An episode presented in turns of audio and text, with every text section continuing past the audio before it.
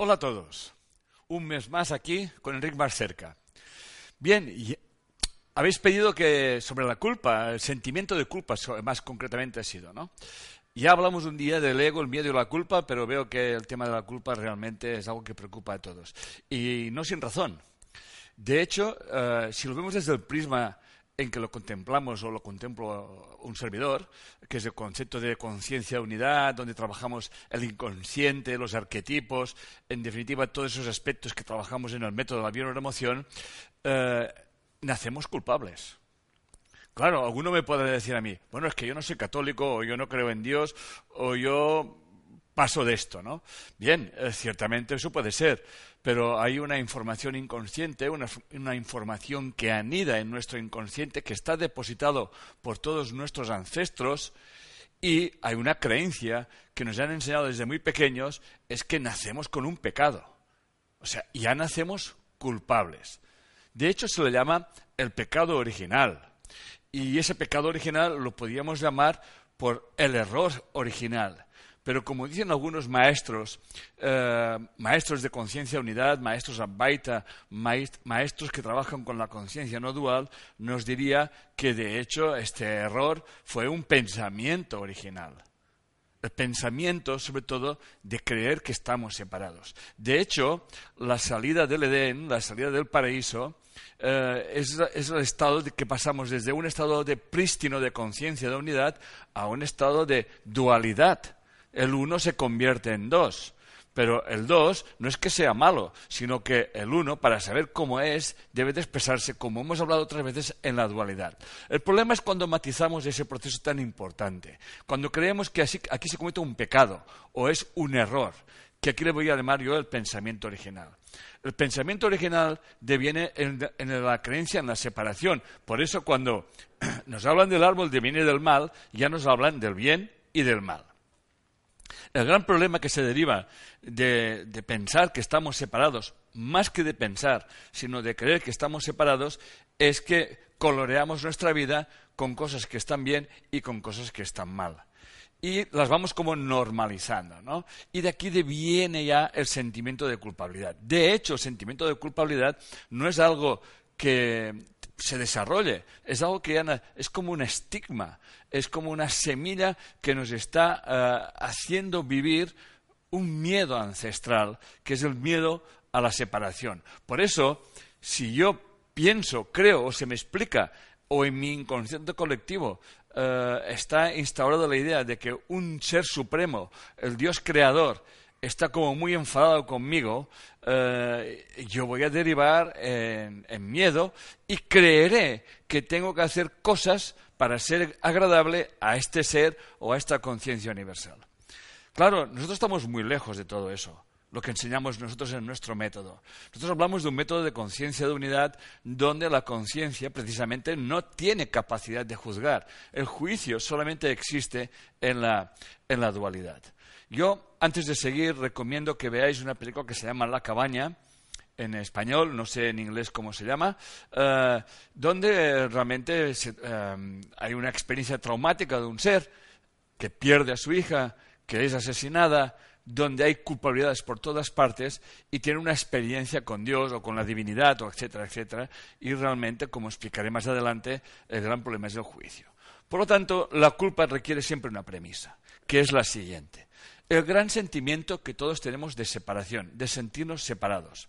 Que esto no es bueno ni malo, es una experiencia, la experiencia de la dualidad. Como he explicado ya muchas veces, si yo quiero reconocerme a mí mismo, si yo quiero conocerme a mí mismo, necesito al otro que me haga de espejo.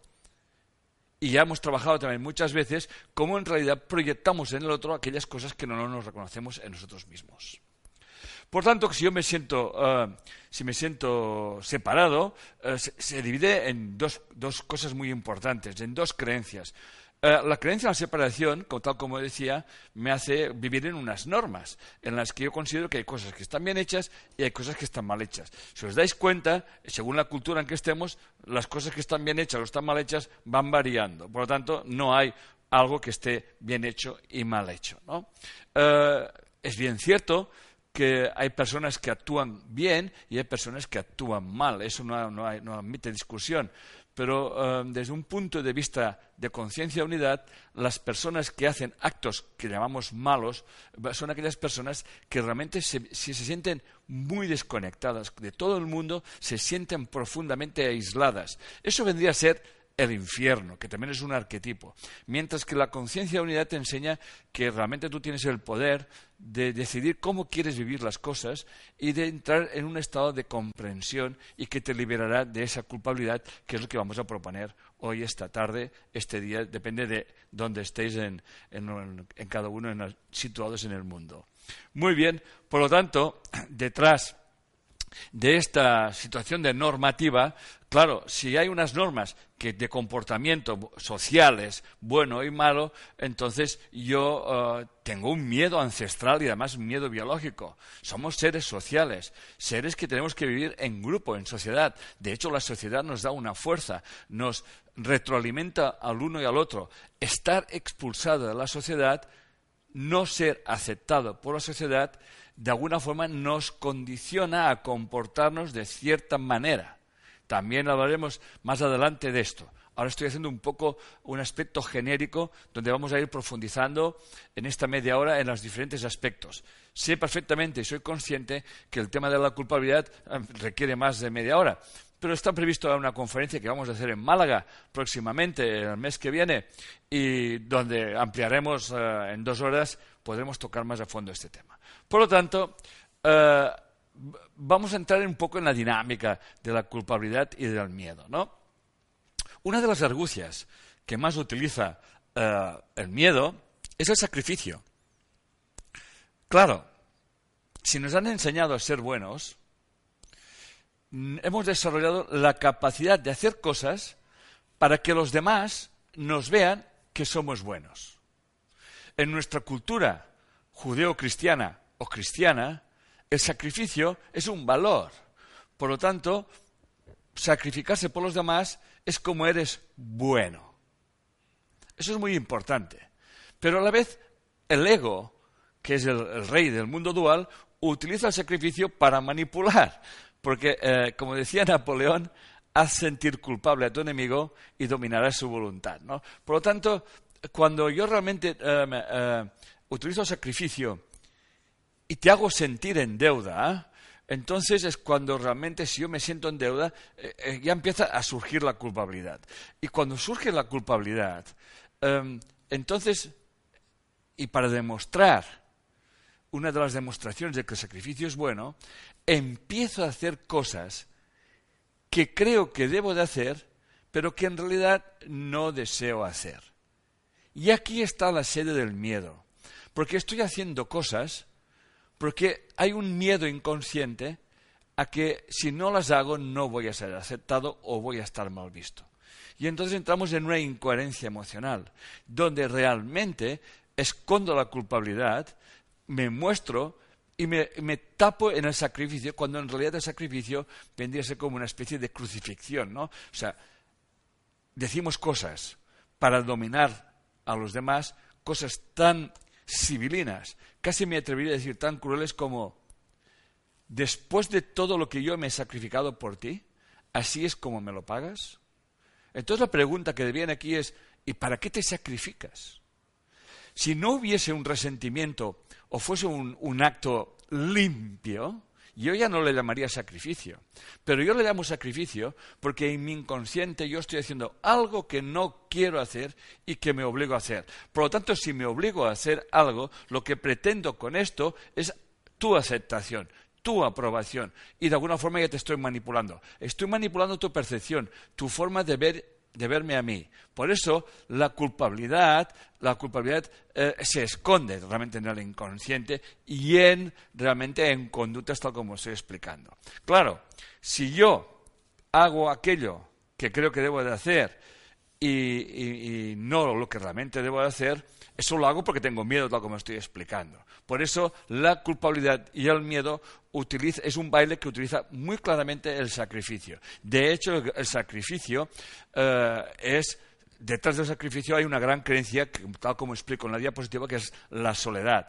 Eh, el miedo a la soledad es un miedo terrible, pero solamente se puede uno sentir solo cuando realmente se siente separado o se siente desconectado de uno mismo. Realmente la persona que experimenta soledad es una persona que está más en aquello que yo creo que debo de hacer, más que en aquello que yo siento que debo de hacer. Cuando uno está en coherencia consigo mismo, cuando uno realmente está haciendo aquello que siente que debe de hacer, no existe el problema de soledad, porque se está mostrando y se está dando a los demás. Mientras si yo hago cosas que creo que debo de hacer, entonces voy a tener miedo y te estaré manipulando. Por eso, tal como explico, ahí está la gran manipulación de los demás, que es el juego de la culpabilidad. De hecho, está tan, tan inmiscuido en nuestro inconsciente que jugar al juego de la culpabilidad es el pan nuestro de cada día.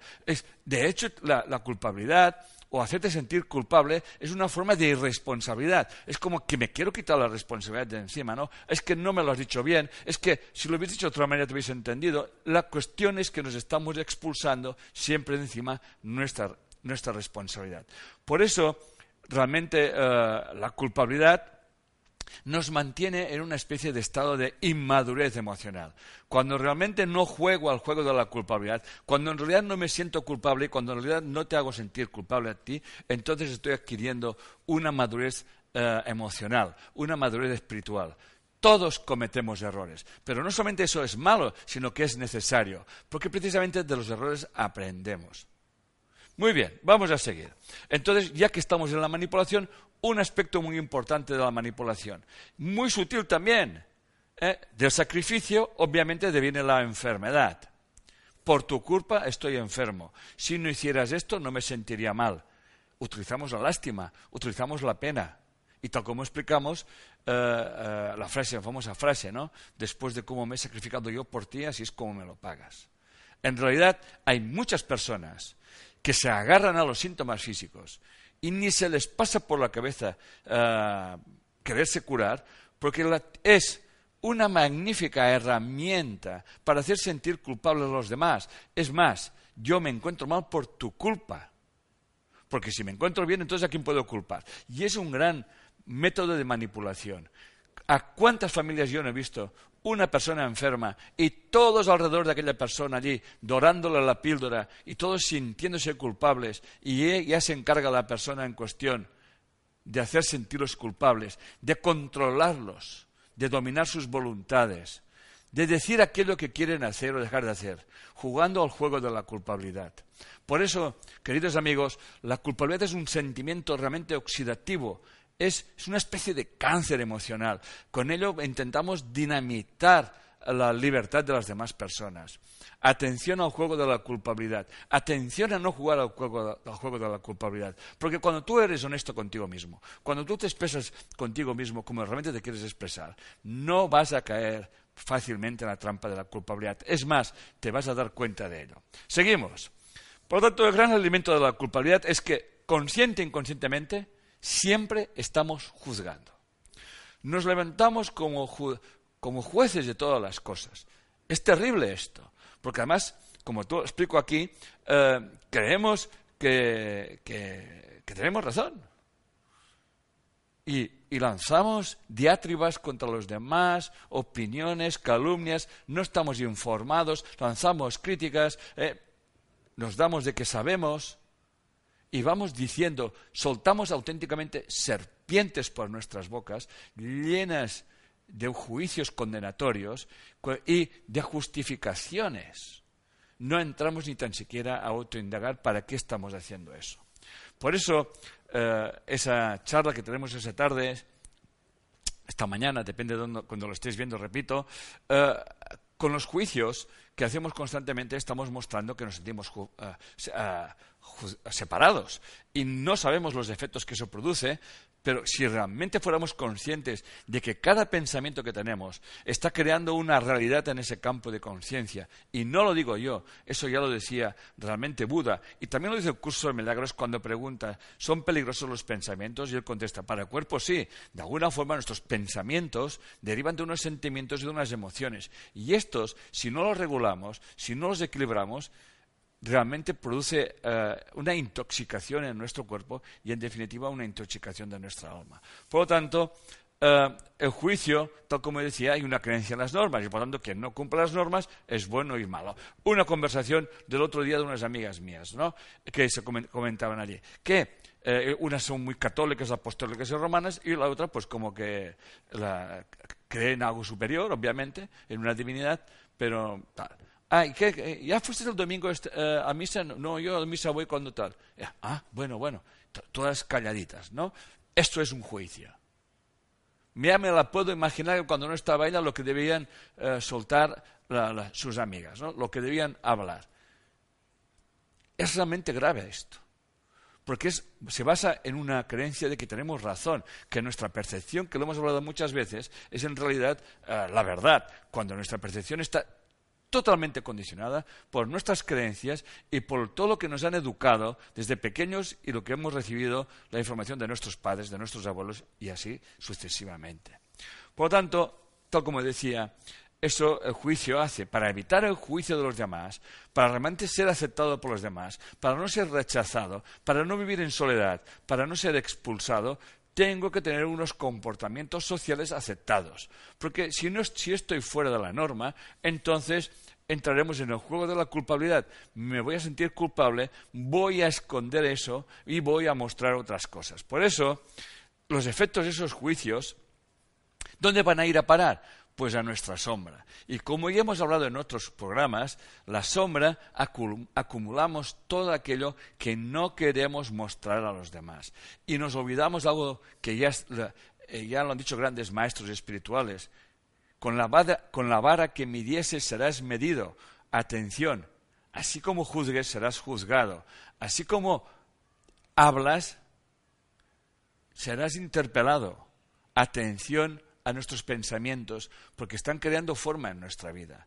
Y más los juicios, que en los juicios no solamente es un pensamiento, sino que le ponemos una emoción. Y cuando se le pone una emoción profunda, el campo de la conciencia unidad reverbera y nos crea situaciones que se van repitiendo y una y otra vez hasta que comprendemos que hemos de evitar hacer juicios. Si realmente fuéramos conscientes de, de lo que crea en nuestra vida un juicio, si realmente fuéramos conscientes de eso, nos lo pensaríamos no una vez, no, y hasta diez veces. Y después de pensarnos los diez veces, no haríamos ningún juicio.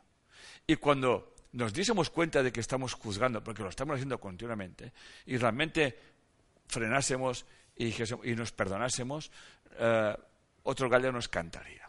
Por eso, tal como os explicaba, los juicios oxidan nuestra mente y corrompen nuestra alma. Bien, entonces, ¿cómo evitamos la, culpabilidad? Eso es muy social, ¿no? Tiene un condicionamiento social y tiene dos caras. Una es la cara de la inocencia, ¿no?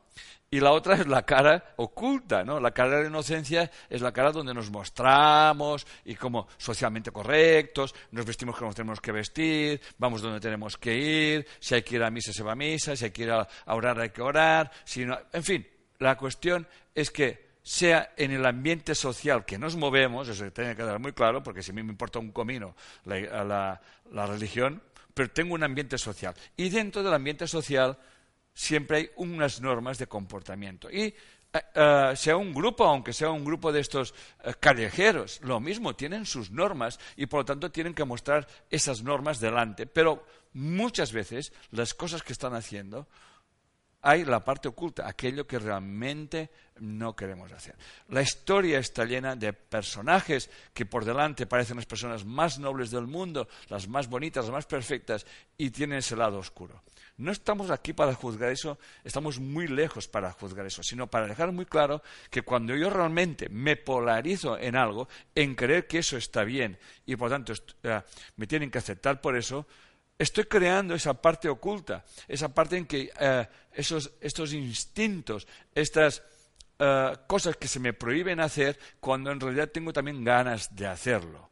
Y eso lo decía hasta San Pablo, ¿no? Que eh, el bien que quiero hacer me cuesta y el mal que quiero evitar me, me, sale, ¿no? No sé si lo dijo así, pero lo estoy parafraseando, pero en realidad es esto, ¿no? Cuando yo realmente me quiero eh, eh, meter en una polaridad, estoy alimentando la otra. También lo hemos visto en otros programas, pero es muy importante dejarlo claro. Por eso Carl Gustav Jung decía que prefería ser una persona completa antes que una persona buena. Nosotros somos seres completos, pero nos hemos polarizado. Y completos quiere decir que vivimos en las dos polaridades, femenino, masculino, oscuridad, luz, arriba y abajo, salud y enfermedad, alegría y tristeza, etc. Y, hemos de compaginar todas esas emociones, todos esos sentimientos y, todas esas percepciones. Cuando combinamos eso, cuando le damos eh, cabida a ambas partes, cuando realmente comprendemos que detrás de una represión, de una represión hacia un lado, habrá una compulsión hacia la otra, evitaremos sentirnos culpables. Porque un ejemplo muy claro de lo que estoy explicando es decir, bueno, he decidido este año que voy a comer bien y voy a perder 10 kilos y voy a hacer mucho ejercicio, ¿no? Y al cabo de una semana no te acuerdas de eso y automáticamente genera otra culpabilidad, surge la culpabilidad. No sirvo para nada, etcétera, etcétera, etcétera. Y eso, al final, la culpabilidad nos oxida, nos anquilosa, realmente nos, nos impide pensar porque no estamos auténticamente polarizados. Por eso, el sentimiento de la culpabilidad, y no deje de repetirlo, es un sentimiento que realmente está muy condicionado y muy incrustado en nuestra mente y hay que observarlo desde una parte no dual de la situación, como hablaré un poquito más adelante. Muy bien, toda culpa tiene una intención. Y he puesto aquí tres aspectos genéricos, no digo que sean los únicos, pero que realmente mm, lo pongo para que todos pensemos. No olvidéis que esa charla que tenemos aquí con Enrique más cerca, lo que pretende es que, la gente piense un poquito. ¿eh? No pensamos salvar el mundo ni, ni que, ni, que nos iluminemos, pero sí que conviene que como en nuestro trabajo hacemos en bien o emoción, ayudamos a las personas a autoindagarse y a autoliberarse emocionalmente. Con eso eh, pretendemos que la gente alcance un poco de equilibrio emocional, un estado de paz interior y que no esté constantemente peleándose consigo mismo. ¿no? Por tanto, una de las intenciones con la que nos sentimos culpables es querer justificar un error, ¿no? Eh, y decimos cosas como, ya no lo haré más, perdóname, ¿no? Cuando en, realidad ha sido un impulso, ¿no? Eh, bien, está bien, no lo haré más, ¿no? Pero eh, no sirve de nada sentirse culpable. Todos cometemos errores y por tanto aprendemos de ello. Hay que disculparse, por descontado hay que disculparse, pero no justificarse, que es lo que realmente eh, mucha gente hace y lo hace eh, no solamente justificándose, sino que lo que le molesta tanto el sentimiento de culpabilidad es algo tan reactivo en nuestro inconsciente que lo queremos quitarnos de encima rápidamente, ¿no? Y enseguida nos justificamos, es que no te he entendido, es que si el tránsito, es que si la lluvia, es que yo qué sé. Párate, tranquilízate y piénsate, a ver, ¿qué pasa aquí? ¿Para qué estoy actuando así? ¿Qué hay dentro de mí para que yo diga cosas que, que no quiero decir y aquellas que quiero decir no las digo, ¿no? Y aprender a gestionar esos estados emocionales, aprender a ser más coherente contigo mismo, es un trabajo que realmente tenemos que hacer todos. Es un trabajo de, autoindagación, pero rehuyendo la culpabilidad. También es verdad que utilizamos la culpabilidad y de ahí se deriva el perdón, pues que buscamos reconciliación, ¿no? Perdóname, yo lo haré más. A ver, ¿cuántas veces a alguien no le ha pasado, no te preocupes que no lo haré más y solo han vuelto a hacer?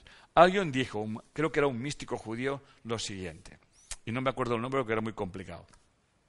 Decía lo siguiente, si alguien te miente una vez y te pide perdón, lo perdonas, pero cuando te miente dos veces, tranquilo que esto ya es, te va a mentir tres, cuatro y cinco. Aprenderlo todos, aprenderlo todos. No juguemos al juego de la culpabilidad. Yo ahora mismo viene el caso de una señora que se casa, se casa con un policía, concretamente no sé qué país era. ¿eh?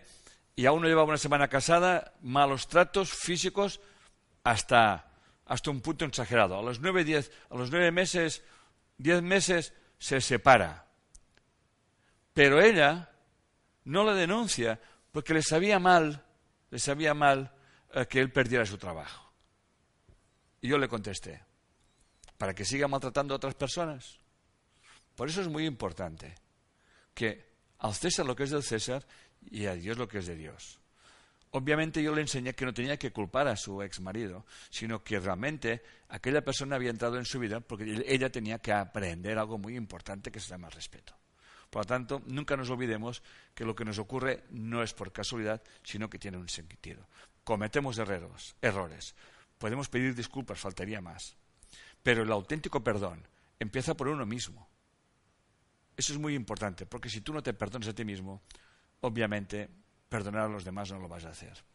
Y sobre todo, la, culpa eh, la utilizamos también para ser agradables y volver a ser aceptados. ¿no? Perdóname, no lo quería hacer, no sé en qué estaría pensando, eh, eh, realmente no, no debí beber tanto, en fin. Ya conocéis todas esas historias. Bien, claro, si yo me quiero quitar la culpa, ¿qué debo de hacer? Pues proyectarla, ¿no? ¿Eh?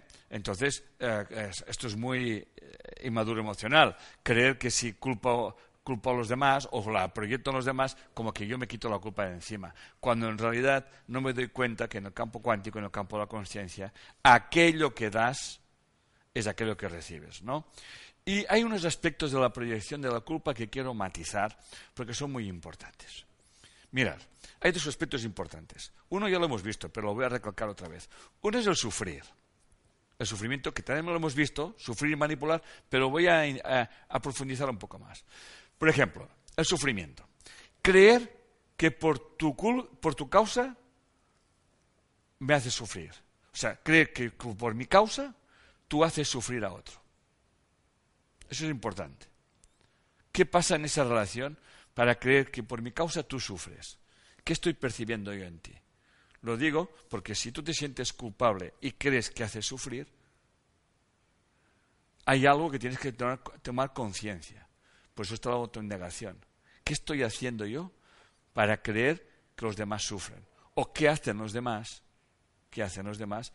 ¿Qué feedback me están dando para que yo siga haciendo lo mismo? Carl, Gustav Jung ya lo decía, aquello, el, que la víctima, si no cambia, eh, se convertirá en victimario. Creer que sufres por causa de lo que te han hecho, de lo que ha hecho el otro, que vendría a ser la otra cara, ¿no? O son los dos aspectos. Aquello que creo que yo he hecho para que tú sufras y aquello que tú haces para que yo sufra. En definitiva es lo mismo. En definitiva es lo mismo. Pero es importante darnos cuenta de cómo estamos proyectando la culpa. ¿eh? Y la otra es manipular. O sea, utilizar la culpa para dominar tu voluntad. Que eso es realmente, vamos, esto es terrorífico. Muy bien, de aquí surge la adicción a la culpa. La culpa nunca olvida el pasado. Con eso, el ego consigue algo muy importante. Como te recuerda viejas heridas, hace que aquello que, que crees que te pasó lo proyectes hoy, en el presente, y lo proyectes para el día de mañana. Y con eso el, tiempo eh, el ego controla el tiempo, porque aquello que crees que pasó o que tienes miedo de que pasó o te sentiste culpable por alguna razón, lo repites en lo que tú vas a llamar futuro. Por eso el ego siempre te recuerda viejas heridas y con eso te mantiene atado y domina tu voluntad, porque realmente tú reacciones en función de estos recuerdos y haces las cosas en función de esos recuerdos, esperando que no vuelvan a ocurrir o esperando que no te lo vuelvan a, pasar. Y muchas veces se nos repiten una y otra vez las experiencias y entonces vivimos nuestro futuro es igual a nuestro pasado. Y de ahí surge la culpabilidad. Digo, perdón, de ahí surge el tiempo, porque la culpabilidad al final siempre lo que estás es buscando castigo. Y en la conciencia cuántica que se desdobla en la dualidad, cuando yo vivo en el pasado y estoy eh, creyendo que lo que me pasa en el presente es por del pasado, lo que quiero es evitar que me ocurra en el futuro, sin darme cuenta de que si yo no trasciendo esa información, la voy a repetir una y otra vez, una y otra vez. Muy bien, liberarse de la culpa, ya estamos terminando, solo hay un camino y es el perdón.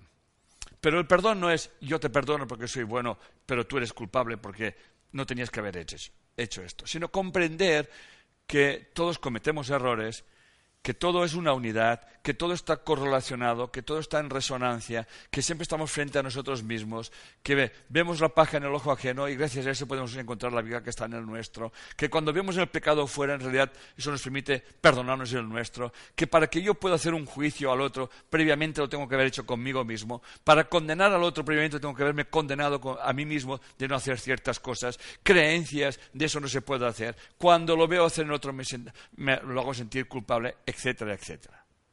Tal como os explicaba antes, el juicio es constante, constante, constante. Es adictivo realmente, ¿no? Cuando reconocemos que todo está interconectado y que todo se correlaciona, entonces no solamente culpamos al otro, sino que le bendecimos al otro porque gracias a él aprendo y me puedo liberar. Por eso el perdón, más que perdonar al otro, quien realmente beneficia es al ofendido que soy yo. Cuando yo me perdono o cuando perdono, realmente yo me encuentro mucho mejor y me siento mucho más libre. Por eso hay una reflexión que quiero leer textualmente. Solamente al dejar de culpar a los demás podemos experimentar el perdón y como consecuencia influir positivamente en nuestro bienestar y en nuestra salud. Y la reflexión final, que es la salvación. La pregunta es, ¿cuál es tu percepción del mundo? Que vendría a ser como hemos empezado y así voy a terminar. Si os acordáis, hablamos de la conciencia de unidad, que pasamos a la conciencia dual, el paraíso. Salimos del paraíso cuando salimos de esa conciencia de unidad y expresamos la conciencia dual, el árbol del bien y del mal. Pero para realmente entrar en esa sanación de nuestra mente, de nuestros sentimientos, en definitiva de, todo nuestro ser, eh, hay dos visiones. La visión dual, que es la culpabilidad, por tanto hay castigo, creemos en la casualidad, por tanto utilizamos el sufrimiento para manipular, o una visión no dual. Es un error, somos responsables, todo tiene una razón de ser, y entonces ya podemos entrar en ese aspecto tan importante que es la trascendencia. Yo trasciendo eh, trasciendo cuando perdono el pasado, cuando realmente comprendo que aquello que me pasó estaba en un ambiente determinado, que las personas que estaban involucradas en aquella situación es porque tenían que estar involucradas en aquella situación. Eran personas que me hacían despejos, eran personas que hacían su papel en aquella situación y por tanto no las juzgo. Cuando realmente dejo de juzgar, me libero del pasado y estoy creando un nuevo futuro. Por lo tanto, si no hago esto, si no trasciendo la información, que siempre estoy pendiente del pasado, de lo que me ocurrió, esas viejas heridas, entonces la historia se me, irá repitiendo una y otra vez. Y entonces no entenderemos para qué me está ocurriendo esas cosas. Por eso, queridos amigos y queridas amigas, el perdón es el gran recurso, pero, el pero un recurso no para perdonar al otro, sino para perdonarnos a nosotros mismos por haber cometido el error de hacer un juicio, que en realidad la condenación está en nosotros mismos. Muchas gracias y nos vemos en el próximo Enrique más cerca.